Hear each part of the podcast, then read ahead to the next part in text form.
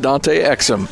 Um, how you doing? How you feeling? I'm I'm doing good. I know that's Um, probably about the twentieth time you've been asked about how you feeling today, but yeah, no, it's cool. I mean, you know, it's the reality of the situation, but um, you know, I'm feeling good. I'm just ready to to start. He said is, I live in Melbourne now. Exactly, I told you. Joe Joe thinks he's from Melbourne.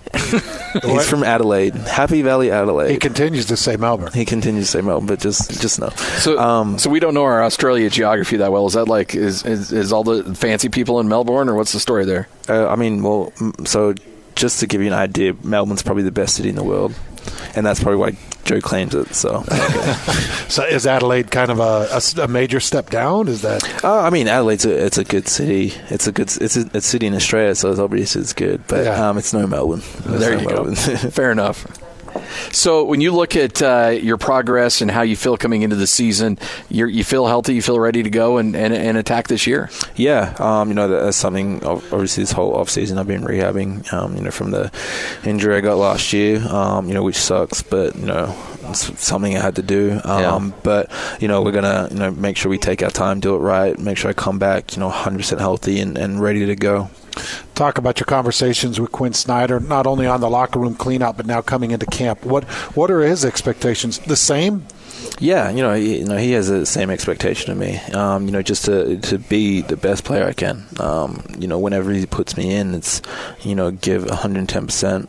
Um, no matter what, which you know I always do. Um, but you know, you know we've had good conversations. You know, leading up into training camp. You know, he's you know comfortable with the, the pace that I'm going, and you know ready to um, you know for whenever I'm I'm, I'm ready and available. Also, when you look at uh, at this team, and there's some new faces on this team, uh, have you had a chance? I, we see you know pictures on uh, social media. It sounds like you guys have had a chance to sit down and and, and chat and uh, kind of get to meet the new new faces. Yeah, um, you know, I think one thing that you know the Jazz organization does every year is you know bring in good guys. Yeah. Um, You know, every guy's a guy that you, um, you know, you would let your kids.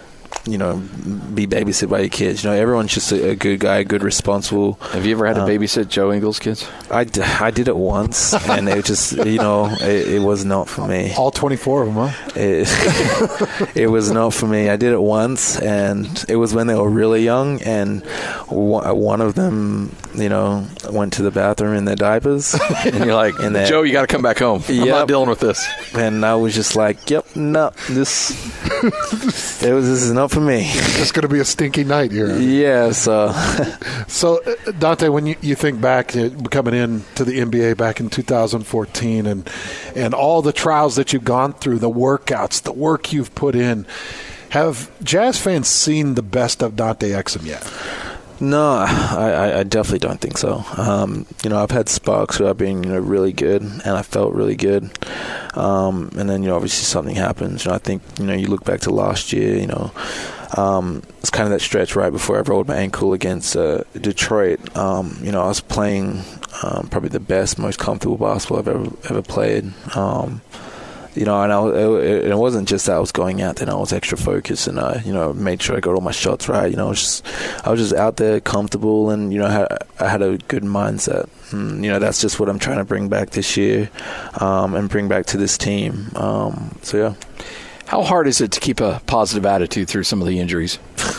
it's the hardest thing ever. Um, You know, you can always it's. It, for me, it's always just being okay. What's next? Like, what's Yeah. next? And um, you know, I apply that to everything I do, and you know, it's it's it's what's gotten me through a lot of this. And I think you know, looking back, and you know, going into a lot of the games, it's like you know, when we lose, like, what can we do? It's like it's kind of that mindset, and just trying to be positive and look, you know, to kind of the next thing. Um, you know, not kind of um, you know, I can't sit here and feel sorry for myself and be like, oh, I've been injured and this and that. You know, I can just only, you know, go out and work harder and come back ready, you know, to go. Correct me if I'm wrong. The most recent one was a partial patellar, and you've also gone through a shoulder situation. What, what what's more difficult to come back from? What's, Um, what's been more testing for you? The, the the shoulder one was the testing one um, because I had a really good summer. Um, I came in, I was you know good headspace, good everything, and the way I got injured just wasn't. It just you know, it was just kind of it was frustrating. Um, so yeah, I think that for me that that was definitely the the hardest one. Um, you know, I, I, think you know this is the past one.